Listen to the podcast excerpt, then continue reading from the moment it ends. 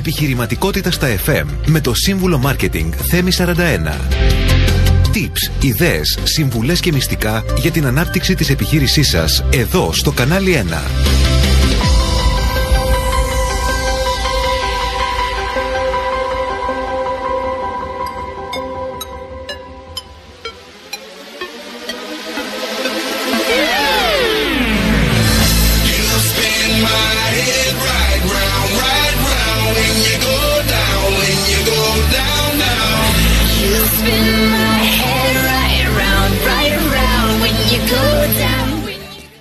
Φίλες και φίλοι, καλησπέρα σας. Είμαι ο σύμβουλος Marketing Θέμης 41 και σας καλωσορίζω στην εκπομπή Επιχειρηματικότητας στα FM. Εδώ στο κανάλι 190,4 που θα είμαστε παρέα για μία ώρα.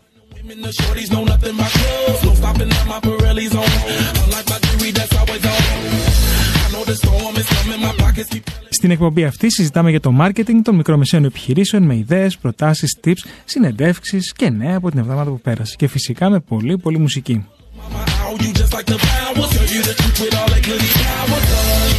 Μαζί μας μπορείτε να μιλήσετε μέσω Viber στο 6951 904 904 email studio παπάκι κανάλι1.gr και στο τηλεφωνικό μας κέντρο 210 42 24 441 έως 2.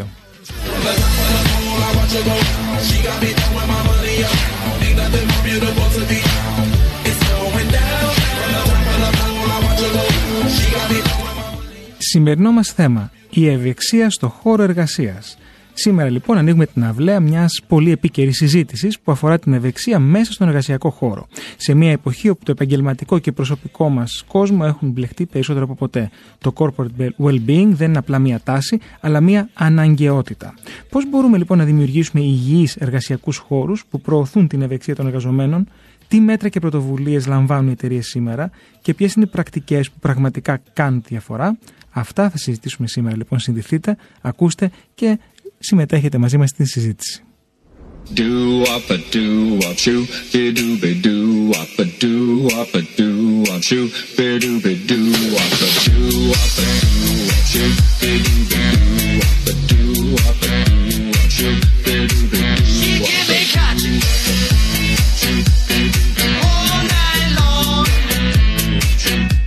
Έχω τη χαρά λοιπόν να έχω σήμερα τη φίλη και συνεργάτη Βάσια Μανίκα. Βάσια, καλησπέρα, καλώς ήρθες. Καλησπέρα, Θέμη. Χαίρομαι πάρα λοιπόν, πολύ. Κάτσε να σε ρυθμίσω λίγο εδώ.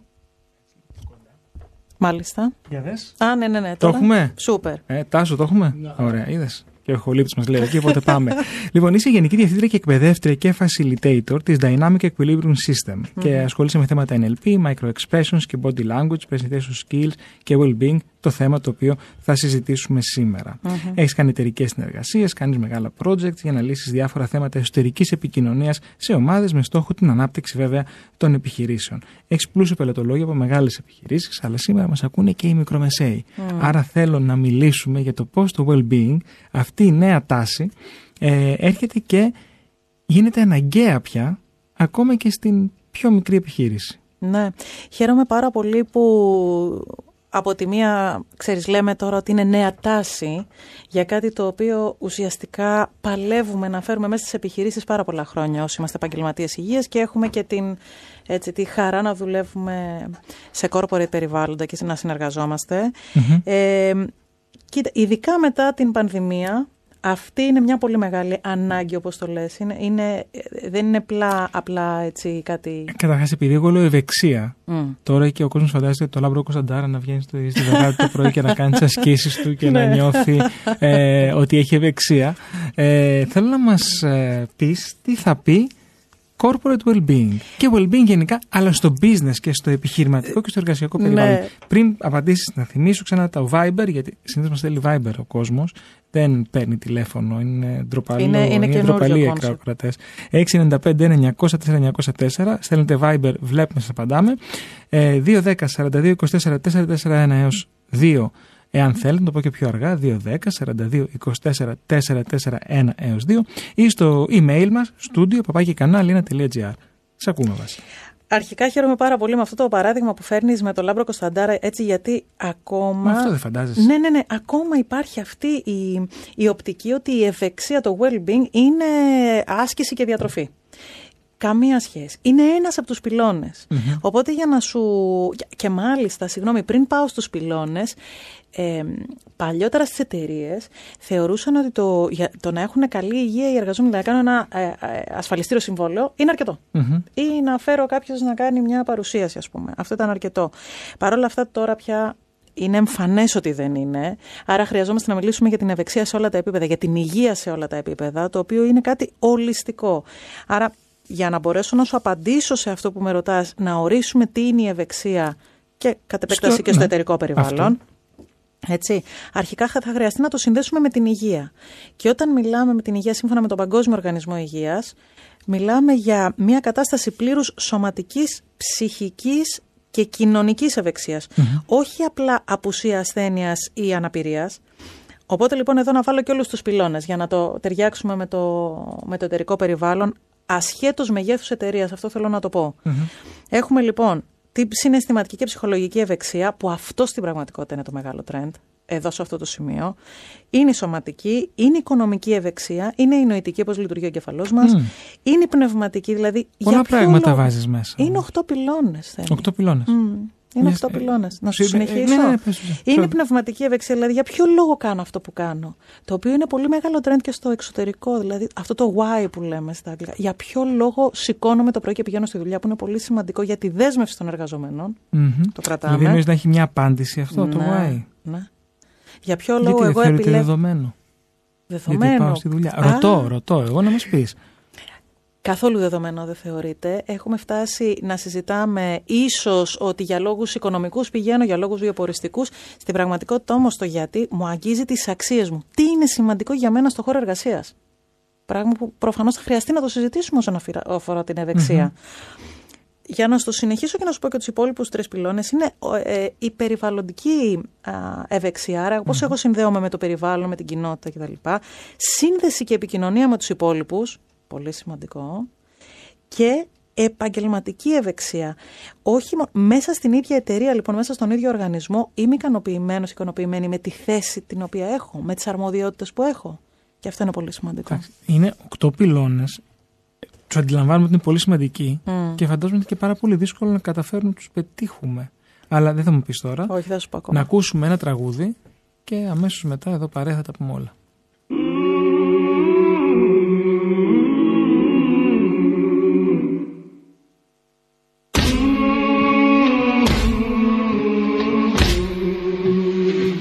Getting harder to breathe.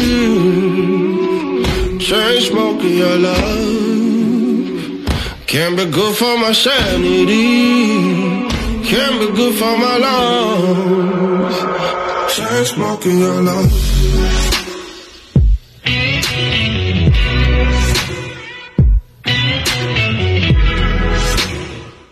Chain smoking your love.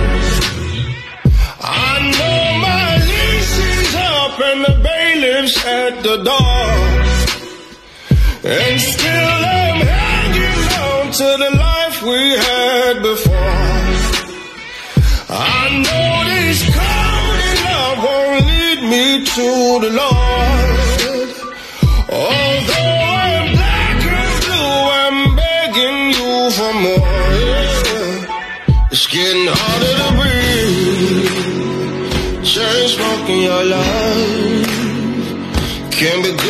Sanity.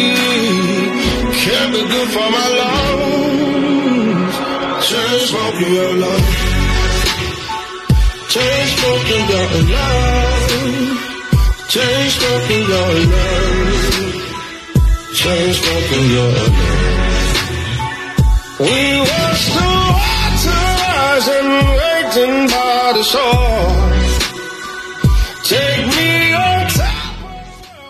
Είστε εδώ παρέα στο κανάλι 90,4 εκπομπή επιχειρηματικότητας στα FM. Είμαι ο σύμβουλος Marketing Theme 41. Βάσια Μανίκα. Σήμερα συζητάμε για το corporate well-being. Αλλά εντάξει, εσύ έχεις τόσα χρόνια στην εκπαίδευση ε, στελεχών, επιχειρηματιών σε θέματα πώς θα βελτιώσουν την επικοινωνία τους, τις ομάδες τους.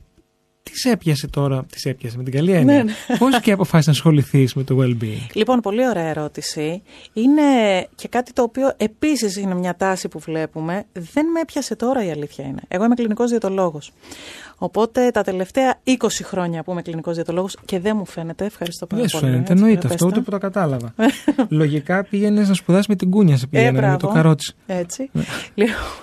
λοιπόν, έχοντας τελειώσει το χαροκόπιο, θέλω να πω ότι ε, πάντα είχα την αγάπη για το επιχειρήν. Οπότε έκανα, δεν έκανα μια παύση θα πω, αλλά έκανα έτσι λίγο μια περισσότερη στροφή αν θέλεις προς την εκπαίδευση στελεχών όσον αφορά στο πώς σκέφτονται δηλαδή NLP, επικοινωνία, coaching skills κτλ. τα τελευταία 8 χρόνια. Άρα Οπότε έχουμε το... κομμάτι το φυσικό του σώματος που το αντιλαμβάνεσαι λόγω των σπουδών σου. Σωστά έχεις το κομμάτι το mental, το της uh, σκέψης, της uh, αντίληψης, της, uh, του positioning. Ναι.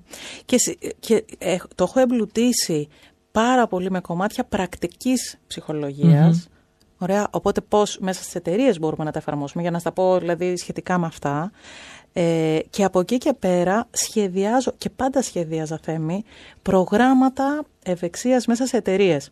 Αυτό γιατί από μικρή, ε, όταν λέω μικρή εννοώ από φοιτήτρια ε, είχα αυτή την, ε, τη δημιουργικότητα όσον αφορά στο πώς μπορούμε να φέρουμε την υγεία σε όλους μας τους χώρους. Οπου και να είμαστε. Στο, στο εργασιακό τομέα αφιερώνουμε πάρα πολύ χρόνο. Οπότε δεν είναι δυνατόν το ένα μας κομμάτι. Παραπάνω από 8 ώρες αρκετή. Πια, ναι, βέβαια. Και ειδικά μας και επιχειρηματίας. Δεν γίνεται. Δεν σταματάς ποτέ. Και αυτό που είναι εξαιρετικά ενδιαφέρον είναι πώς πόσο σημαντικό ρόλο παίζει στο decision making ο τρόπος με τον οποίο ζούμε και είμαστε υγιείς. Ε, θα το πω πάρα πολύ απλά. Το χέρι μας να χτυπήσουμε, δηλαδή να αρχίσει να πονάει κάτι, ο τρόπος με τον οποίο παίρνουμε αποφάσεις περνάει από άλλο κέντρο του εγκεφάλου. Αυτό είναι συναρπαστικό δηλαδή. Πόσο μάλλον να μην έχουμε φάει, για να πούμε το σωματικό που λες. Ναι, ε, πόσο μάλλον να συμβαίνει κάτι στο σπίτι που είναι πολύ σημαντικό. Άρα, το κουβαλάμε και αυτό. Ε, Ακριβώς. Οπότε έχουμε πολλά. Ποια είναι η σημασία λοιπόν της εταιρικής ευεξίας για τις σύγχρονες επιχειρήσεις; Τώρα, αν ξεκινήσουμε με το γεγονός ότι οι εταιρείες. Ποιος είναι ο σκοπός μας, Ο σκοπός μας είναι να έχουμε αύξηση τζίρου. Σωστά, να έχουμε ναι, Ανάπτυξη, βεβαίως. Πολύ ωραία. Αυτό όμως για να το πετύχουμε, αν, ε, πώς να το πω, ε, με δεδομένο ότι ακόμα λειτουργούμε με τους ανθρώπους μας, είναι σημαντικό οι άνθρωποι μας να είναι σε καλή κατάσταση, με καλή υγεία και να θέλουν να δουλεύουν σε εμάς. Να έχουμε αυτό το loyalty που λέμε mm-hmm. με άπτεστα, στα ελληνικά. Απλά, Α, απλά. Παρακαλώ. εδώ γιατί αναφέρεις τη λέξη υγεία. Ναι. Και αν ένας ακροατής συνδεθεί τώρα, Μάλιστα. Θα, δεν θα καταλαβαίνει ακριβώς τι εννοούμε υγεία. Οπότε δώσουμε ξανά τον ορισμό. Ωραία. Πώς εννοείς εσύ την λέξη και την έννοια της υγείας σε αυτά που μας λες. Ωραία. Η υγεία λοιπόν είναι η κατάσταση πλήρους σωματικής, ψυχικής και κοινωνικής ευεξίας και όχι απλά η απουσία ασθένειας ή αναπηρίας. Άρα τρεις διαστάσεις. Πολύ ωραία. Οπότε λοιπόν, για να το φέρω πάλι στο εταιρικό περιβάλλον, η σημασία του να έχουμε εταιρικά προγράμματα ευεξίας είναι γιατί στοχεύουμε στο να έχουμε ε, χαρούμενους, να το πω με απλά λόγια, χαρούμενους εργαζόμενους οι οποίοι πιστεύουν και πιστεύουν πολύ σε αυτό που κάνει η εταιρεία, άρα ότι διαπραγματεύεται, ότι πουλάει προϊόν και ότι δίνει πολύ μεγάλη αξία στους ίδιους ως άνθρωποι. Άρα ο εργαζόμενος τι κάνει τώρα, τι, θέλει, θέλει να δουλεύει σε μια εταιρεία που τον προσέχει, τον φροντίζει, τον βλέπει. Δεν είναι απλά ένας, ένα νούμερο να το πω έτσι. Ωραία, είναι ένας άνθρωπος που τον βλέπουν, τον φροντίζουν, έχει δηλαδή η εταιρεία του μια ανθρωποκεντρική προσέγγιση. Αυτή είναι, για να σου το πω, στη μεγάλη του εικόνα. Με αυτό δεν λένε όλες οι επιχειρήσεις. Είμαστε ανθρωποκεντρικοί. Και, ναι, και, και πελατοκεντρικοί, αλλά αυτό είναι marketing issue. Αυτό πήγα αλλά, να σου πω ναι. όμως, ότι όταν οι περισσότερες εταιρείες λένε είμαστε ανθρωποκεντρικοί, εννοούν για τους πελάτες τους. Δεν εννοούν για τους εργαζόμενους μέσα. Ε, τώρα λοιπόν και ειδικά μετά τον COVID, ε, που έχουν αλλάξει πολύ τα όρια μεταξύ προσωπικής επαγγελματικής ζωής. Δηλαδή δεν, δεν υπήρχαν που δεν υπήρχαν ναι, και παλεύαμε να τα φέρουμε αυτά τα όρια. Τώρα αυτό έχει, έχει εκτοξευθεί. Και με την εισαγωγή της νέας γενιάς μέσα στην εταιρική κουλτούρα έχουμε μια πολύ μεγάλη ψαλίδα αν θέλεις ανάμεσα στις για ποιο λόγο ένας, ένα ταλέντο νέο θα μείνει σε μια εταιρεία, για ποιο λόγο δεν θα μεινει Οπότε λοιπόν η, οι δικές μας γενιές, να μην πούμε ηλικίες, έτσι, οι λίγο μεγαλύτερες, των 24. Σωστά. Ε, ενώ θα μπορούσαμε να μείνουμε σε ένα εταιρικό περιβάλλον και να υπομείνουμε τις συνθήκες εργασίας, εάν δεν μας ικανοποιούσαν τόσο πολύ, αλλά πες ότι τέλος πάντων ο μισθός ήταν και τα benefits, οι νεότερες γενιές δεν θα μείνουν στο εταιρικό περιβάλλον, αν το περιβάλλον δεν είναι εντάξει. Όπως ναι, το γιατί θέλουν. οι νέες γενιές πια επιλέγουν που θα Ακριβώς. πάνε. Ακριβώς. Και φεύγουν. Με άλλα Επίσης. κριτήρια. Με άλλα κριτήρια, ναι, βεβαίως. Ε, και έχω μια ερώτηση εδώ στο Viber. Ποια είναι η απόδοση, αν επηρεάζει την απόδοση της, ε, ε, των εργαζομένων η εταιρική ευεξία; Αρχικά να πω το ανάποδο. Πώς, πώς επηρεάζει την απόδοση των εργαζομένων όταν δεν υπάρχει εταιρική ευεξία. Άρα δεν μεριμνούμε γι' αυτό. Να θυμίσω τα φαινόμενα που έχουμε έτσι πάλι σε άπτεστα ελληνικά, του burnout, Επαγγελματική εξουθένωση μάλιστα. και σε πληροφορώ ότι αυτό είναι το θέμα το οποίο έχω στην εκπομπή μου στην τηλεόραση το Σάββατο, 12.30 ώρα. Φίλες και φίλοι, εμείς τα λέμε και τηλεοπτικά όπως ξέρετε. Ναι, ναι. Κάθε Σάββατο Κυριακή 12.30 από τη συνότητα του One Channel στην τηλεόραση και θα συζητήσουμε αυτό το θέμα, ε, την επαγγελματική εξουθένωση, το burnout. Χαίρομαι πάρα πολύ γι' αυτό. Είναι ένα σημαντικό φαινόμενο. Ε, ειδικά τα τελευταία χρόνια οι έρευνες έχουν δείξει πάρα πολλά. Οπότε δεν το αναπτύσσω πάρα πολύ αφού θα το συζητήσετε. Έχουμε λοιπόν το burnout και τη σιωπηλή παρέτηση. Αυτά τα δύο φαινόμενα λοιπόν είναι, έχουν παρατηρηθεί τόσο στατιστικά όσο και πρακτικά, δηλαδή με τους ανθρώπους που μιλάμε, έχουν παρατηρηθεί όταν δεν υπάρχει εταιρική μέρημνα για την ευεξία. Γιατί, Γιατί δεν υπάρχει, ε, ε, πώς να το πω, μέρημνα για το πώς θα διαχειριστούμε το στρες, Το οποίο Που είναι, είναι θέμα με- εκπαίδευσης, έτσι. είναι θέμα εκπαίδευσης, ναι. Μμμ. ναι. Ε, και εδώ, αν, αν- έτσι λίγο να κάνω μια μικρή παρένθεση για το στρες. Ε, το στρες είναι μια φυσιολογική κατάσταση Μμμ. του οργανισμού. Δηλαδή, αν μιλήσω λίγο με το καπέλο του επαγγελματία υγείας, είναι μια φυσιολογική κατάσταση, μια φυσιολογική αντίδραση. Όταν μιλάμε όμως για burnout και γενικά αυτό που λέμε το εργασιακό στρες, ε, μιλάμε για κάτι το οποίο είναι, έχει χρονική διάρκεια μεγαλύτερη από το ένα κάτι συγκεκριμένο που με στρεσάρει. Αυτή είναι η διαφορά. Ναι. Οπότε λοιπόν σημαίνει ότι χρόνια κατάσταση στρες οδηγεί σε υπερκόπωση, εξουθένωση κτλ.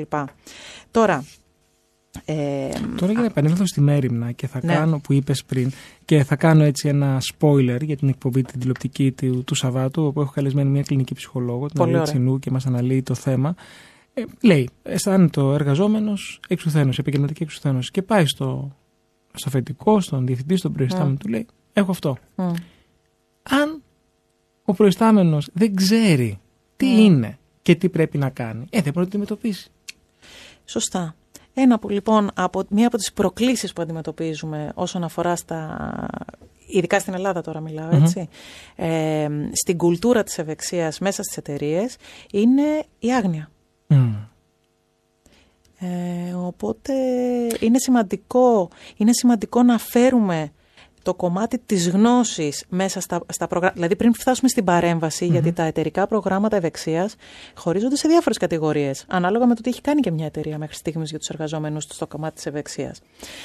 Αρχικά μιλάμε για ενημέρωση. Μετά την ενημέρωση πάμε στην παρέμβαση. Άρα λοιπόν μέχρι να πάμε στην παρέμβαση δεν πρέπει να ενημερωθούν και οι εργοδότες και οι εργαζόμενοι για μερικά πράγματα τα οποία δεν γνωρίζουν καθόλου και οι δύο πλευρές. Άρα δεν ξέρει και να ζητήσει ο Σωστά. εργαζόμενος να πει τι του συμβαίνει. Ε, από την εμπειρία σου βλέπεις διαφορές στον τρόπο που οι εταιρείες του εξωτερικού αντιμετωπίζουν ε, Μεγάλη. το θέμα του well-being σχέση με τις ελληνικές; Μεγάλη. Ε, μ, και θα σου πω τι εννοώ μεγάλη. Υπήρχε περισσότερο η, η κουλτούρα της, ε, της σωματικής ευεξίας. Να ξεκινήσω από εκεί. Εντάξει, γιατί δεν είναι μόνο στην Ελλάδα το φαινόμενο ότι όταν Καλά, λέγαμε προφανώς, ευεξία ναι. το είχαμε σαν συνώνυμο. Μμμ. Λοιπόν, με διατροφή άσκηση. Σωστά, ξέρεις. σωστά, σωστά το λες. Ε, οπότε λοιπόν, επειδή αυτό είχε ήδη ξεπεραστεί στο εξωτερικό, και δεν μιλάω μόνο για Αμερική, μιλάω και για Ευρώπη, έτσι. Μμμ. Τώρα είμαστε σε ένα επόμενο στάδιο, λοιπόν, και στην Ευρώπη, που έχουμε βάλει και άλλους πυλώνες μέσα στα, στα εταιρικά προγράμματα ευεξίας. Και οι κυριότεροι πυλώνες είναι ψυχολογικοί. Άρα δηλαδή βλέπεις πολύ συχνά, ευτυχώς και στην Ελλάδα, να, εχθές ήταν ας πούμε η Παγκόσμια ημέρα ψυχικής υγείας. Μιλάμε Μμ. πια. Μμ. Αυτή την ψυχολογική ασφάλεια που Ακούστηκε συζητάμε. πολύ χθες η, Ναι. η, γιορ- η ημέρα. Ναι, ναι, ναι, ναι.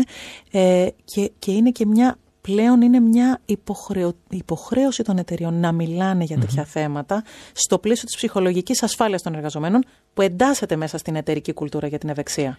Βέβαια, χρησιμοποιείς τον όρο και πρέπει να τονίσουμε ξανά για τους ακροτές ότι δεν αφορά μόνο τις πολυεθνικές αυτό. Όχι βέβαια. Μπορεί να αφορά και μία επιχείρηση των τριών ατόμων και του ενός ατόμου. Και αυτός έχει το δικό του well-being. Έτσι. και του ενός. έχει το δικό του well-being, φαντάζομαι, mm. στους οκτώ πυλώνες του οποίους ε, μας ε, ε, ανέπτυξες ε, πριν. Μιλάω για, για όλους μας σαν σαν άνθρωποι ξεκινάμε και μετά τώρα συζητάμε ουσιαστικά ε, επαγγελματικά. Και το ε, χαίρομαι που το ξαναφέρνεις σαν διευκρίνηση, διότι κακά τα ψέματα, ο λόγος για τον οποίο υπάρχει και αυτή η άγνοια που έλεγες πριν, είναι επειδή σαν κοινωνία, η ελληνική κοινωνία ακόμα δεν είναι, δεν έχει well-being κουλτούρα. Εάν υπήρχε στην κοινωνία θα το βλέπαμε ήδη στις εταιρείες. Οπότε λοιπόν... Ε, όσοι έτσι, πώς να σου πω, όσοι το αγαπάμε πάρα πολύ το κομμάτι της ευεξίας, ε, συσπηρωνόμαστε σε όλες μας τις δυνάμεις να, να την αναπτύξουμε με όσο γίνεται και δεν χρειάζεται να, να ασχοληθούμε και με τους οχτώ τομείς. Μπορούμε να ξεκινήσουμε από ένα να χτίζουμε. Η, η ευεξία είναι ένα Το ίδιο είναι και το εταιρικό. Και μάλιστα το στο, στο εταιρικό κομμάτι, στο επαγγελματικό, μπορούμε να χτίσουμε στρατηγικές πολύ πιο εύκολα από ό,τι μπορούμε να χτίσουμε σε έναν άνθρωπο. Γιατί οι, οι, οι εταιρικές δομές, οι επαγγελματικές δομές, οι επιχειρηματικές δομές πατάνε ήδη σε στρατηγικές, ήδη σε διαδικασίες. Άρα ερχόμαστε και αξιοποιούμε το γεγονός ότι ο κόσμος έχει συνηθίσει να δουλεύει με διαδικασίες και βάζουμε μέσα. Και όπως λέει, θα, λέει και, θα, ακούει και, θα μας πει και ένας ψυχολόγος, αν ακούει, θα νιώθει οικειότητα. Ακριβώς. Άρα θα ξέρει ακριβώς τι του συμβαίνει. Σωστά. Σωστά. Να σου πω, ποιες είναι οι πιο συχνές ανησυχίες ή προκλήσεις που αντιμετωπίζουν οι εργαζόμενοι σήμερα; Ωραία. Έχουμε νούμερο ένα. Ανασφάλεια για το μέλλον. Τι θα γίνει αύριο; Ε, αυτή είναι η μεγαλύτερη ανησυχία. Η αμέσως επόμενη είναι το θέμα της ψυχικής υγείας και γενικά της ηρεμίας στην εργασια Ε, από εκεί και πέρα έχουμε την ανισορροπία, αυτό που έλεγα πριν, δηλαδή δεν υπάρχουν όρια ανάμεσα στην προσωπική και την επαγγελματική ζωή.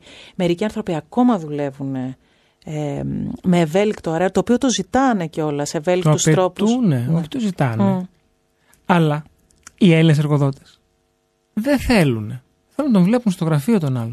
Το έχεις παρατηρήσει αυτό; Το έχω παρατηρήσει και έχω, έχω βρεθεί σε αρκετές εταιρείες που κάναν αναγκαστική, την υποχρεωτική την επιστροφή στο γραφείο. Ναι. Και όμως το trend για το 24 είναι ένας εργοδότης για να είναι ελκυστικός θα χρειαστεί να προσφέρει αυτή την ευελιξία, να μπορεί να δουλεύει ο εργαζόμενος από όπου αισθάνεται άνετα και παραγωγικός. Εδώ η, στην Ελλάδα νιώθουμε ότι κάποιος άμα δεν είναι στο γραφείο δεν δουλεύει. Αχ, ανοίγεις μεγάλο θέμα και... Που δεν ισχύει. Προφανώς και δεν ισχύει. Έχουμε όμως αυτή την οικογενειακή κουλτούρα. Αυτό είναι το μεγάλο μας πρόβλημα, τόσο σαν κοινωνια όσο και μέσα στις, ε, στις εταιρείες που έχουμε έτσι, το, το ελληνικό στοιχείο, αν θέλεις. Δεν είναι πολυεθνικές που να έχουν διαδικασίες εξωτερικού. Οπότε θέλω να σε βλέπω για να τσεκάρω αν δουλεύεις ή όχι, ή αισθάνομαι εγώ, σαν εργοδότης, όταν σε βλέπω, ή νομίζω ότι οι διαδικασίες γίνονται πιο εύκολα, πιο γρήγορα, πιο αποτελεσματικά. Δεν ισχύει πάντα. Ναι, δεν ισχύει πάντα. Ε, άρα μας λες ότι ένα πρόγραμμα... Ε, Α, ε, συγγνώμη. Ναι. Ε, δεν και... απαντήσαμε στην ερώτηση ποτέ. Ε. Ναι. φύγαμε, φύγαμε άλλο έτσι. Για πες. Νομίζω είναι συνηθισμένο αυτός σε εκπομπέ μαζί Όχι, μα είναι τόσο ενδιαφέροντα mm. αυτά που συζητάμε. Οπότε ξέρεις, μου έρχονται διάφορες ερωτήσει. Είναι και φρέσκο. Εδώ. Είναι ναι. πολύ φρέσκο. Ε, θέλω να σου πω όμως ότι μια ανησυχία πάνω σε αυτό που συζητάμε είναι ο απαιτητικός μάνατζερ, ο απαιτητικός εργοδότης. Ο απαιτητικός, μάλιστα, δηλαδή υπάρχουν στατιστικά από, από εταιρείες που λένε ο παράλογα απαιτητικός εργοδότης. Και μία, ένα από τα παράλογα είναι αυτό που συζηταμε τώρα. Αυτό λοιπόν είναι νούμερο 4. Είναι πολύ, είναι πολύ ψηλά στο πώς κάποιος στην Ελλάδα αισθάνεται ανησυχία και πρόκληση μέσα στην εταιρεία. Για να αισθάνεσαι συνέχεια ότι σε τσεκάρουν. Πώς δεν λειτουργεί. Ε, βέβαια, δεν είναι έτσι. Α, Πρέπει άμα... να σε εμπνέει ο, ο εργοδότης. Αυτό που λες για την έμπνευση είναι αυτό που ζητάνε οι νέες γενιές. Θέλω να με εμπνέεις. Με εμπνέεις, θα σε ακολουθήσω. Και το λέω αυτό. Το πρόβλημά μας λοιπόν στην Ευρώπη, ε, σαν προτεραιότητα κιόλας, ε, είναι πρώτα να βρούμε και να διατηρήσουμε τα ταλέντα, τα, τα, καλά στελέχη μας που λέμε και φυσικά να τους παρέχουμε well-being και τα λοιπά. Όμως το ότι βλέπουμε αυτό το φαινόμενο, ειδικά σε πολύ μεγάλες, σε μεγάλους κλάδους επιχειρηματικούς, να φεύγουν τα ταλέντα, να δεν είναι ότι υπάρχει ανεργία. Υπάρχει ανεργία, αλλά υπάρχουν και πολλές θέσει. Και απαιτήσεις Ακριβώς. Ε, άρα, μας λες λοιπόν ότι ένα πρόγραμμα εταιρικής ευεξίας ή ένα πρόγραμμα ευεξίας, όχι εταιρικής, πραγματικά μπορεί να βελτιώσει ε, την εργασιακή ικανοποίηση ε, και του ίδιου του επιχειρηματή, αλλά και των ανθρώπων που έχει. Ακριβώς. Ε, καλύπτει τους περισσότερους τομείς τους οποίους αισθάνεται ένας εργαζόμενος ικανοποιημένος. Απλά δεν ασχολούμαστε ας πούμε με τις οικονομικές απολαύες για παραδειγμα αν εξαιρέσω αυτό όμως όλο το περιβάλλον εργασίας είναι συνώνυμο της εταιρικής ευεξίας. Πολύ ωραία. Πρέπει να πάμε σε σύντομο διαφημιστικό διάλειμμα και επανερχόμαστε εδώ, επιχειρηματικότητας στα FM, είμαι ο σύμβουλος Marketing Θέμη 41. Είμαστε εδώ μέχρι τις 8 και συζητάμε για το πολύ ενδιαφέρον θέμα της ε, επιχειρηματικής ευεξίας, corporate well-being. Καλά το μεταφράζω. Μάλιστα. Εσύ τώρα πώς και ασχολήθηκες με αυτό; Ε, άρα με ρωτάς ουσιαστικά για το corporate, γιατί ναι. ε, όπως είπα εγώ ξεκίνησα σαν ε, κλινική διαιτολόγος. Αυτό που μου άρεσε πάρα πολύ ήταν να συνδυασω το επιχειρήν με την, ε, με την υγεία. Ξεκίνησα από την υγεία. Ωραία. Τότε ακόμα δεν υπήρχε όρος ε, ευεξία, ήταν πολύ light. Οπότε μπαίνοντας λοιπόν μέσα σε εταιρείες να κάνω τα απλά σεμινάρια σαν διατολόγος, να το πω έτσι παλιότερα, ε, συνειδητοποίησα πρώτον ότι ο κόσμος δεν ήξερε τίποτα για πολλά πράγματα, για βασικά πράγματα της υγείας του. Ε, δεύτερον, είχα πρόσβαση σε ανθρώπους που δεν θα έρχονταν ποτέ στο διαιτολογικό μου γραφείο, γιατί συνήθως το διαιτολόγο τον έχουμε είτε άμα θέλουμε να αφαιρέσουμε κάποια κιλά από πάνω μας, είτε για κάτι άλλο, κάτι στοχευμένο θέλω να πω. Οπότε άρχισα να αντιλαμβάνομαι πόσο σημαντικό ε, ρόλο έπαιζε και παίζει προφανώς η, η καλή υγεία, οι καλές συνήθειες, ε, έτσι να, να, να έχουμε μια στρατηγική πάλι θα πω ευεξίας στον τρόπο με τον οποίο λειτουργούμε τις περισσότερες ώρες της μέρας μας που τις αφιερώνουμε στην εργασία. Ε, μετά το εμπλούτησα με τα χρόνια, δηλαδή η επικοινωνία μέσω ομάδων, ε, αν, αν υπάρχει καλή επικοινωνία. Ουσιαστικά τώρα που το λέω, ε, μου έρχεται στο μυαλό ότι όταν υπάρχει καλή επικοινωνία μιλάμε για ε, υγεία, σωματική υγεία. Οπότε όταν υπάρχει για καλή επικοινωνία εκτός με τους υπόλοιπους, μιλάμε για ένα ωραίο υγιές ε, περιβάλλον. Άρα εγώ ήθελα να το φέρω στο εταιρικό περιβάλλον, γιατί σε μία... Ωραία διαδρομή αυτό. Ναι, είναι πολύ ενδιαφέρον. Έχουμε μία ερώτηση εδώ στο, στο Viber. Ε, όταν λες εταιρική ευεξία και προγράμματα τα οποία σχεδιάζεις, τι περιλαμβάνει αυτά, παιχνίδια, τι ακριβώς είναι; Ωραία ερώτηση. Είναι και παιχνίδια. Αλλά δεν τα λέτε παιχνίδια όμως, πώς τα λέτε; Δεν τα λέμε, δεν τα λέμε. Δεν τα λέμε. Προγράμματα, τα interventions τα λέμε. Okay. Ε, παρεμβάσεις. παρεμβάσεις, ναι. Σεμινάρια τα λέμε, webinars τα λέμε. Τα λέμε με διαφορετικούς τρόπους, ε, έτσι ώστε, ξέρεις, να, ανάλογα και, το, και την κουλτούρα που ήδη υπάρχει μέσα σε μια εταιρεία και πώς έχουν μάθει να, να μιλάνε. Τώρα, αν δεν έχουν κάνει ποτέ τίποτα, σεμινάρια θα τα πούμε, Θέμη. Ε, σεμινάρια, ναι, εντάξει, βέβαια. δεν μας πειράζει πώς θα τα πούμε, αρκεί να έχουν το αποτέλεσμα. Δεν έχουμε τέτοια ψυχολογία ψυχολογικά. Πώς θα τα πούμε.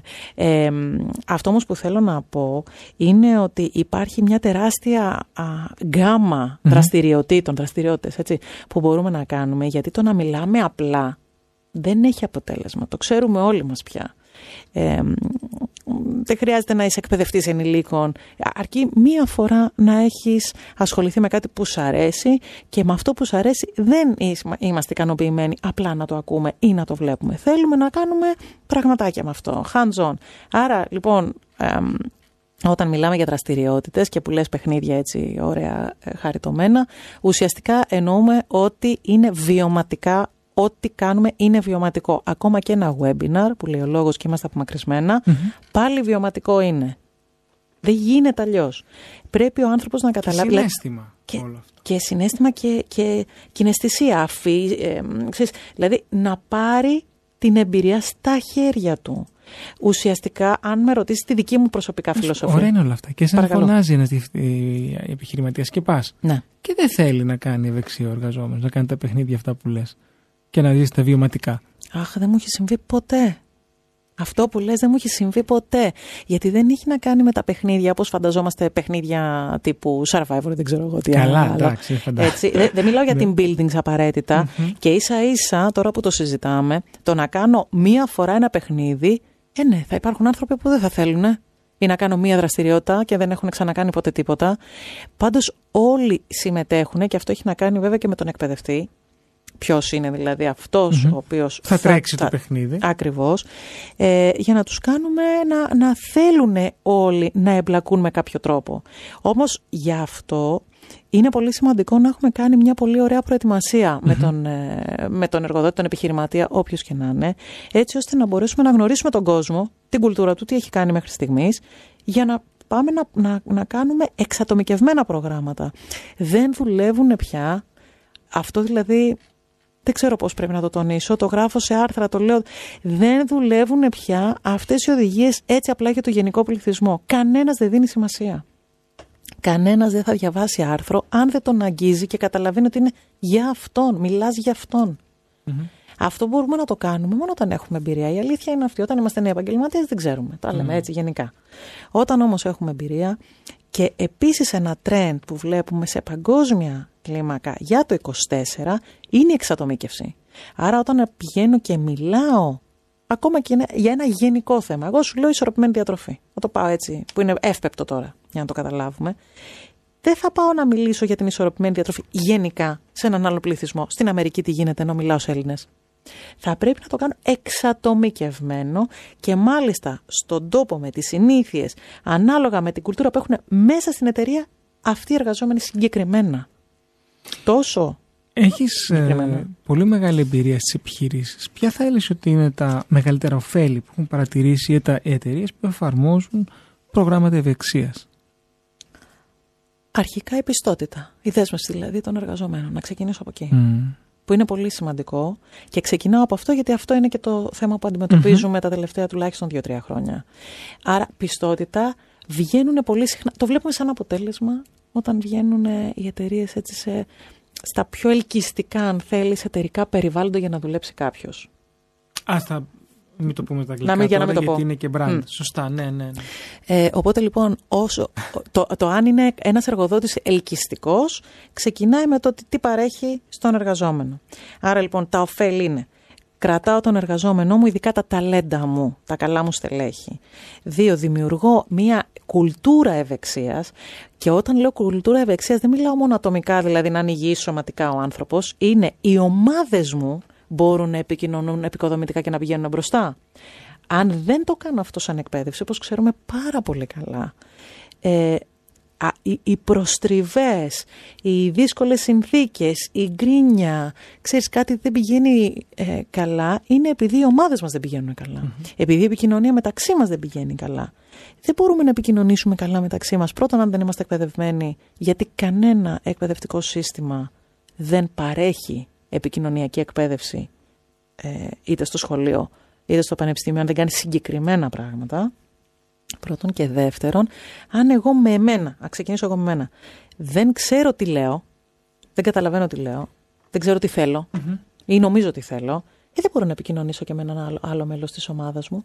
Και αισθάνομαι λοιπόν, αν δεν έχω εκπαιδευτεί ή μέχρι να εκπαιδευτώ, αισθάνομαι ότι αυτές οι διαφορές που έχουμε μεταξύ μας, μας είναι η, η πηγή της δυσαρμονίας. Ενώ στην πραγματικότητα μετά την εκπαίδευση αυτές οι, οι διαφορετικές φωνές ουσιαστικά γίνονται ποικιλοφωνία. Γίνεται αυτό που λέμε πια συμπερίληψη. Η συμπερίληψη τι είναι στα αγγλικά... inclusive. Inclusivity, ναι, ναι, ναι. Ωραία. Το diversity λοιπόν που μεταφράζεται λανθασμένα ως διαφορετικότητα. Στην πραγματικότητα είναι ποικιλότητα, ναι. ποικιλομορφία.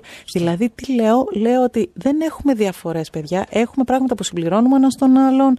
Ε, τα δυνατά σου χαρακτηριστικά έρχονται και κουμπώνουν με δικά μου δυνατά χαρακτηριστικά, οπότε έτσι μπορούμε να πάμε μπροστά. Αυτό λοιπόν είναι ένα εξαιρετικό όφελος για τον εργοδότη και τον επιχειρηματία να θυμίσουμε στους ακροατές τα, τους τρόπους να επικοινωνήσουν μαζί μας στο 695 904 το Viber μας, email studio παπάκι κανάλι.gr και στο τηλεφωνικό μας κέντρο 210 42 24 449 και σου διαβάζω μια ερώτηση εδώ στο Viber ε, ε, πώς μπορεί μια επιχείρηση να προωθήσει την ε, ψυχολογική ευεξία μάλλον την ψυχολογία μέσω ευεξίας κάτι Ωραία. Ε, θα ξεκινήσω μιλώντας. Τα πράγματα γενικά είναι πιο απλά από ό,τι νομίζουμε. Τώρα μιλάμε, χρησιμοποιούμε και κάποιους όρους έτσι. Ναι, δηλαδή το, σε άκουγα τώρα και λέω. Οι άνθρωποι που ακούν θα τρομάξουν στο τι πρέπει να κάνουν. Αλλά τελικά είναι πιο απλά τα πράγματα. Είναι, είναι, είναι πολύ πιο απλά. Ε, Αυτό που λέμε ουσιαστικά για την ψυχολογική ευεξία, τι εννοούμε; Εννοούμε ότι δημιουργούμε περιβάλλοντα όπου μπορούμε να μιλήσουμε άνετα και ελεύθερα. Να το, να το πω έτσι απλά. Τι σημαίνει μιλάω άνετα και ελεύθερα; Μιλά, ε, εννοώ ότι μπορώ να υπάρχω μέσα σε αυτό το εταιρικό περιβάλλον χωρίς να φοβάμαι ότι θα κρυθώ, ότι θα στιγματιστώ, ότι με κάποιο τρόπο θα ε, παραγωνηθώ, δηλαδή κάπως θα, θα πληρώσω αν θέλεις το ότι μιλησα το ότι είπα την άποψή μου, όποια και να είναι αυτή. Αυτό ξεκινάει λοιπόν δημιουργώντας προφανώς από τα τμήματα ανθρώπινου δυναμικού, αλλά αν μιλάμε και για μικρότερες εταιρείες, μιλάμε για μια πολύ απλή εκπαίδευση. Το λέω το απλή, γιατί πραγματικά είναι απλό. Ξεκινάμε από μια απλή εκπαίδευση που έχει να κάνει με βασικούς κανόνες επικοινωνίας και να ακούμε ένα τον άλλον. Δηλαδή, αν μιλήσω για ας πούμε αυτή την ενεργητική ακρόαση που το έχουμε ακούσει πολλές φορές. Δηλαδή, τι εννοούμε; Πολύ απλά. Ακούμε προσοχή. Ακούω για να ακούσω, δεν ακούω για να απαντήσω. Ακούω για να λάβω αυτό που λέει ο άλλος και που νιώθει και που αισθάνεται. Θα μου πεις φάσια απλό. Ναι, το κάνουμε; Όχι, θα σου πω. Να μην λέμε τώρα χαζομάρες, να λέμε τις αλήθειες. Ωραία. Οπότε, ναι, μεν είναι απλό, δεν θέλει πολύ χρόνο, αλλά θέλει συνέπεια. Οπότε αυτό θέλω να πω. Για να υπάρχει αυτό, αυτό το κομμάτι της ψυχολογικής ασφάλειας που μπορεί ένας εργαζόμενος να μιλήσει ε, και να πει είτε κάτι που τον απασχολεί, ακόμα και μια ιδέα του, και να μην κρυθεί για την ιδέα του, χρειάζεται να δημιουργηθεί. Πες το. Ε, άρα ξεκινάς με την εκπαίδευση. Ναι, Αλλά πώς μπορεί όμως μια επιχείρηση να δημιουργήσει έναν πολιτισμό, μια κουλτούρα ε, που θα ενθαρρύνει mm. τους, τα στελέχη, τους εργαζόμενους να συμμετέχουν ενεργά; Πάλι θα πω για τη συνέπεια. Θα ξεκινήσω με τη συνέπεια. Η λέξη κλειδί είναι αυτή. Δηλαδή το να κάνω δράσεις ε, ή ενημέρωση ή team building μία φορά το χρόνο με αφορμή μία παγκόσμια ημέρα, αυτό δεν είναι αρκετό. Τι θέλουμε λοιπόν, θέλουμε, γιατί όταν μιλάμε για κουλτούρα, τι σημαίνει, σημαίνει ότι θέλω να κάνω αλλαγή κουλτούρας. Από εκεί που είχα συνηθίσει να κάνω κάτι με έναν συγκεκριμένο τρόπο, να το αλλαξω Αυτό λοιπόν θέλει συνέπεια και σύστημα και στρατηγική. Πάλι θα μιλήσω για τη στρατηγική λοιπόν. Μα παντού υπάρχει στρατηγική, αρκεί να, το, να τη βάλεις με στη ζωή σου και μέσα στο, στο επάγγελμά σου. Ακριβώς. Δεν γίνεται να πηγαίνουμε τυχαία, χωρίς στόχους και χωρίς να θέλουμε να φτάσουμε κάπου. Ε, ναι, μπορεί να το λέμε έτσι. Έχουμε μία ακόμα ερώτηση, η οποία λέει. Ναι, το έχουμε απαντήσει, αλλά το πούμε και πιο ξεκάθαρα. Ε, Πώς και αν επηρεάζει την απόδοση των ομάδων και των εργαζομένων η εταιρική ευεξία. Αυτό που είπα ακριβώς πριν, κάπως την απαντήσαμε, ναι. Ότι ουσιαστικά η αναγνώριση της αξίας της ποικιλότητας είναι αυτή που βοηθάει την απόδοση της ομάδας. Αντί λοιπόν να παλεύουμε ο ένας με τον άλλον για το τι, που δεν συμφωνούμε και που διαφωνούμε, αυτό όλο το διαφορετικό, το, την ποικιλοφωνία, τη χρησιμοποιούμε προς όφελος της ομάδας και της επικοινωνίας. Αλλά θέλει Τα πάντα θέλουν εκπαίδευση. Ε. Τι θα έλεγες να ακούσουμε ένα τραγουδάκι να συνεχίσουμε σε Με χαρά. Α, πάμε.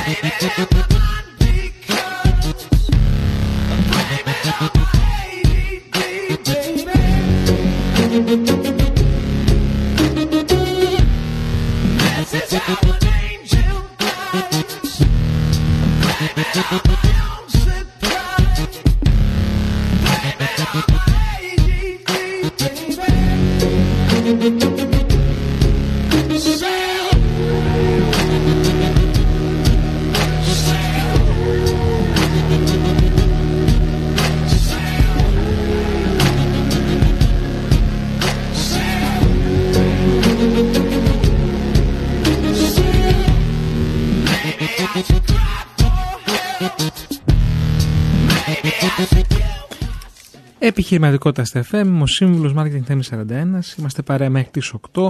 Συζητάμε κάθε εβδομάδα για επιχειρηματικά, business, marketing θέματα τα οποία μπορούν να σας βοηθήσουν να βελτιώσετε τον τρόπο με τον οποίο ασκείτε την επιχειρηματικότητα. Σήμερα με καλεσμένη τη Βάσια Μανίκα. Ποιος είναι ο σωστός σου τίτλος τελικά; Ε, το επαγγελματικός εννοείς. Ναι, επαγγελματικός. λοιπόν, είμαι κλινικός διαιτολόγος διατροφολόγος και corporate well-being innovator. Σε άπτεστα ελληνικά πάλι θα πω. Ακριβώς γιατί σχεδιάζω καινοτόμα προγράμματα. βρίσκω πολύ ωραίο και πολύ ιδιαίτερο. Ε, ποιο ρόλο παίζει η ηγεσία ε, στην στήριξη και στην προώθηση της ε, εταιρικής ευεξίας; Γενικά η λέξη ηγέτη σε μια επιχείρηση είναι μια πιπίλα που το ακούμε συνέχεια. Πιπίλα. Ε, είναι κάτι σημαντικό μεν, ε, αλλά όλοι λένε πώς μπορεί να γίνω και εγώ ηγέτης. Λοιπόν, καταρχήν να πω ότι η, η ηγεσία παίζει το μέγιστο ρόλο. Αν μιλήσουμε ε, πρακτικά δηλαδή η, η διοίκηση, να το πω έτσι, να ξεκινήσω από αυτό και μετά θα συνεχίσω για το πώς να γίνω ηγέτης.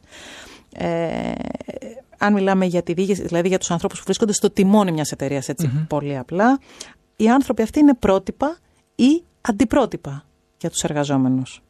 Ειδικά, όπως είπαμε πριν, για τις, νέ, για τις νεότερες γενιές, ε, οι οποίοι ακολουθούν και, ακολουθούν και είναι πιστοί σε, σε μια ηγεσία που έχει προτεραιότητα την υγεια την ευεξία, είναι αυθεντική. Δηλαδή τι ζητάνε, ζητάνε να κάνουν, πάλι θα πω στα ελληνικά, walk the talk. Αυτό που υποστηρίζουν να το εφαρμόζουν και οι ίδιοι. Ε, είναι ευάλωτοι, ειλικρινείς και ανοιχτοί με τους ανθρώπους. Ξεκινάω λοιπόν αυτό όσον αφορά στην ομάδα διοίκησης. Για την ηγεσία, το γίνει ηγέτη του εαυτού σου λοιπόν και όλο αυτό που συζητάμε. Γίνει ε, ηγέτη του εαυτού σου. Εντάξει, ναι. Ναι, ναι, τα ξέρουμε αυτά. Ε, που επίσης marketing. Ε, Όχι. Δεν κακό, κακό, κακό marketing. Είναι coaching. Άλλο πράγμα. Ναι, ναι, συμφωνώ όμως ότι δεν, δεν είναι το καθόλου σωστός τίτλος και λανθασμένος. Ε, αυτό όμως που τέλος πάντων κάπως υπονοεί είναι ότι ο καθένας μας να μπορέσει να πάρει στα χέρια του ε, το τιμόνι της ζωής του και να ασχοληθεί ο ίδιος με την ευεξία. Το ξέρουμε λοιπόν ότι οι εργαζόμενοι απαιτούν πια από τον εργοδότη, τον επιχειρηματία να τους φροντίσει και αυτό είναι το πρώτο βήμα, γι' αυτό και κάνουμε αυτά τα προγράμματα. Ο τελικός μας σκοπός όμως είναι ο άνθρωπος να είναι αυτόνομος να φροντίζει τον εαυτό του. Και ξέρεις, μου έκανε πολύ.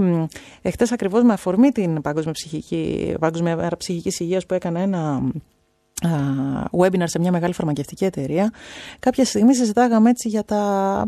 Είναι λίγο προκλητικά τα θέματα, δύσκολες mm-hmm. συζητήσεις για την ψυχική υγεία. Ειδικά επειδή υπάρχει στίγμα ακόμα μέσα στην, ε, ε στις εταιρείες.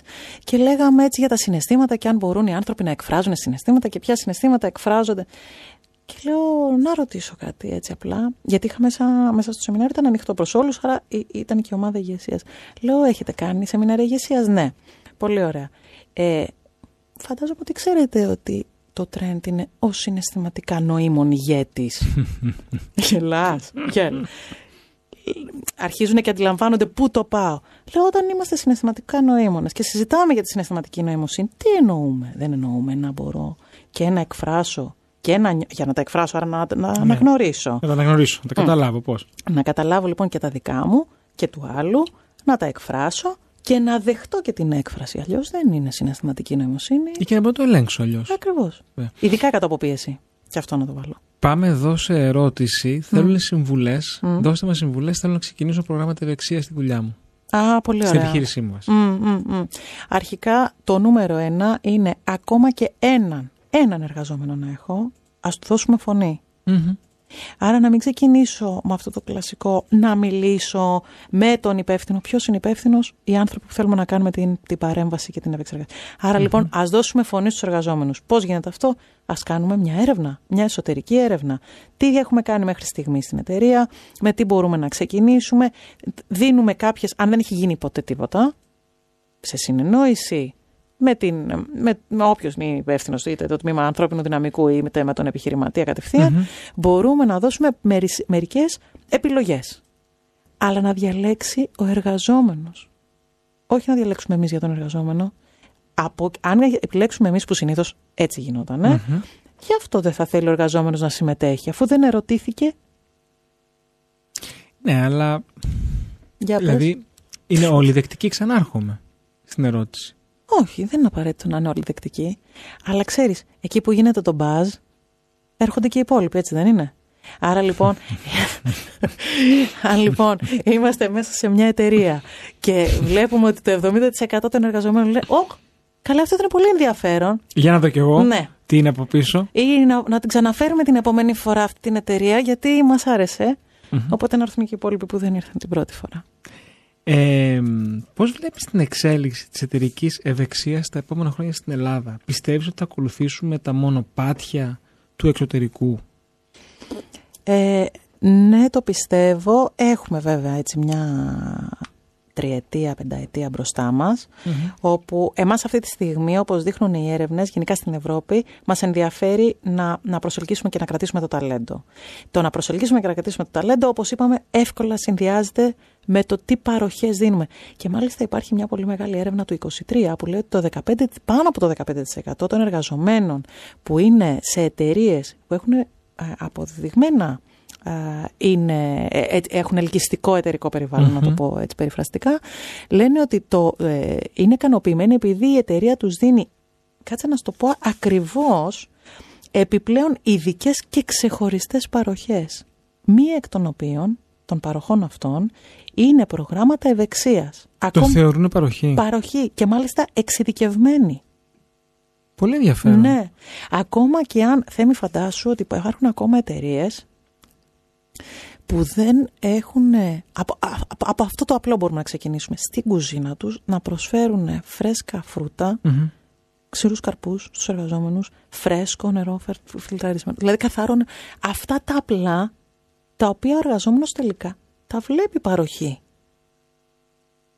Και αυτό είναι πάρα πολύ απλό. Δεν χρειάζεται να είμαστε πολύ, ούτε πολυεθνική εταιρεία, ούτε να έχουμε εστιατόρια. Ναι, γιατί δεν είναι, δεν είναι μόνο τα χρήματα που παίζουν ρόλο, είναι το συνολικό πακέτο. Θα σου πω κάτι πάρα πολύ απλό. Ναι. Τώρα πηδάμε από το ένα θέμα στο άλλο, αλλά έτσι άδεια το λόγο. Από πάντα είχα την απορία για ποιο λόγο στα meetings που κάναμε διαζώσεις βγάζαμε όλα αυτά τα κουλουράκια. Γιατί. Για να παχαίνουμε. Ε, δηλαδή δεν εξηγείται. Είναι πολύ απλό. Βγάλτε ξηρούς καρπούς, παιδιά. Βγάλτε ε, εύκολα φρούτα. Είναι πολύ... Θα γίνουν τα meetings πολύ ωραία και πολύ πιο αποτελεσματικά. Τέλος πάντων. Ναι. Βάζω ένα τελεία εδώ. Ε, Ποιες θεωρείς, έτσι συνοψίζοντας, ότι είναι οι πιο συχνές παρεξηγήσεις που μπορεί να έχει κάποιος ε, στο κομμάτι της εταιρικής ευεξίας. Το νούμερο ένα είναι αυτό, ότι μιλάμε μόνο για τη σωματική ναι, ευεξία. Ναι, αυτό, αυτό, αυτό έρθει και μέσα στο μυαλό μου τώρα, ναι, έτσι όπως έκανε την ερώτηση. Το δεύτερο είναι ότι δεν, δεν έχουμε καταλάβει ακόμα ότι η ευεξία συνδυάζεται και με άλλους τομείς όπως είναι αυτό που λέγαμε πριν, το συναισθηματικό, το ψυχολογικό κομμάτι, το νοητικό, πώς σκέφτομαι, πώς είναι, πώς είναι ο τρόπος που λειτουργεί ο εγκεφαλός μου, το στρες, γιατί επηρεάζει πάρα πολύ, πώς κοιμάμαι. Συνήθειες δηλαδή οι οποίες νομίζω ότι δεν αφορούν το εταιρικό περιβάλλον. Μάλιστα. Οπότε, ναι. Πολύ ενδιαφέροντα. Και τώρα...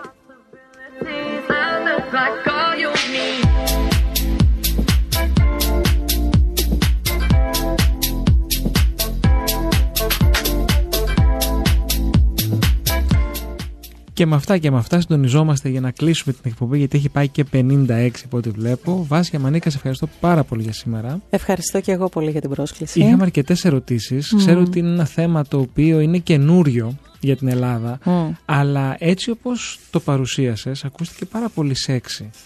και, και πολύ ενδιαφέρον. Όχι, σου λέω πραγματικά γιατί ακούμε πολλά και διαφορετικά πράγματα για να μπορέσουμε να, να, να βοηθήσουμε τις επιχειρήσεις μας να πάνε μπροστά. Ο καθένας επαγγελματίας, ο κάθε επαγγελματίας έρχεται και προτείνει Αυτό λοιπόν το οποίο μας είπε σήμερα η, η επαγγελματική ευεξία, το corporate well-being είναι κάτι αφενός καινούριο και είναι κάτι ολιστικό mm. και πιάνει πολλά πράγματα γιατί βλέπουμε και την αποδοχή που έχουν όλοι οι life coaches, οι, οι άνθρωποι της αυτοβελτίωσης mm. ε, που θα πει ότι ο κόσμος έχει ανάγκη για μια, κατά τη γνώμη μου πάντα έτσι, mm-hmm. τη γνώμη μου εκφράζω αυτή τη στιγμή, έχει ανάγκη για μια ε, διαφορετική προσέγγιση στο πώς θα αγγίξει την επαγγελματική του καθημερινότητα.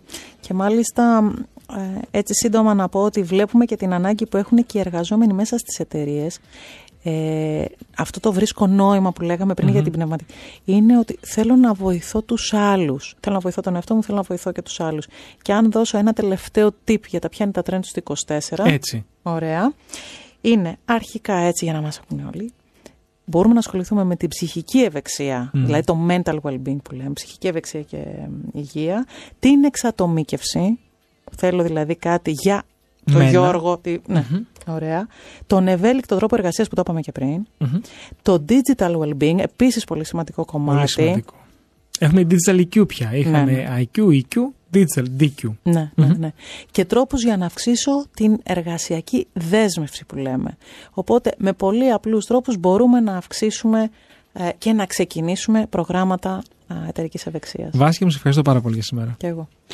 Φίλες και φίλοι, εδώ η εκπομπή μας έφτασε στο τέλος της. Στον ήχο ήταν ο Τάσος Καραγιανίδης, τον οποίο ευχαριστώ πολύ, τηλεφωνικό κέντρο Γιώργος Καρίδη. Ένα μεγάλο ευχαριστώ στους χορηγούς επικοινωνίας, όπου κάθε εβδομάδα επικοινωνούν την εκπομπή On Demand, στο επιχειρηματικό κοινό φυσικά, επιχειρό.gr, startup.gr και περιοδικό franchise business. Εμείς, θυμίζω, τα λέμε και τηλεοπτικά κάθε Σάββατο και Κυριακή 12 ώρα το μεσημέρι από την τηλεοπτική συχνότητα του One Channel ε, μέσα από την Nova, Cosmote TV και DJ φυσικά και σε διάφορους άλλους περιφερειακούς σταθμούς σε όλη την Ελλάδα, αλλά τώρα είμαστε στην Αττική. Ακολουθεί ένα μουσικό διάλειμμα, πρόγραμμα βασικά μέχρι τις 9, όπου θα αναλάβει ο Μπάμπης Καραλής με την εκπομπή «Η ώρα που βγαίνουν τα τραγούδια». Εμείς θα ανανεώσουμε το ραντεβού μας την άλλη Τετάρτη, 7 η ώρα το απόγευμα, για ένα ακόμα business και digital θέμα. Σας κάνω spoiler επίσης. Άρα λοιπόν μέχρι τότε να είστε καλά, να είστε πάντοτε επιχειρηματικά δραστήριοι. Να είστε καλά, καλό σας βράδυ.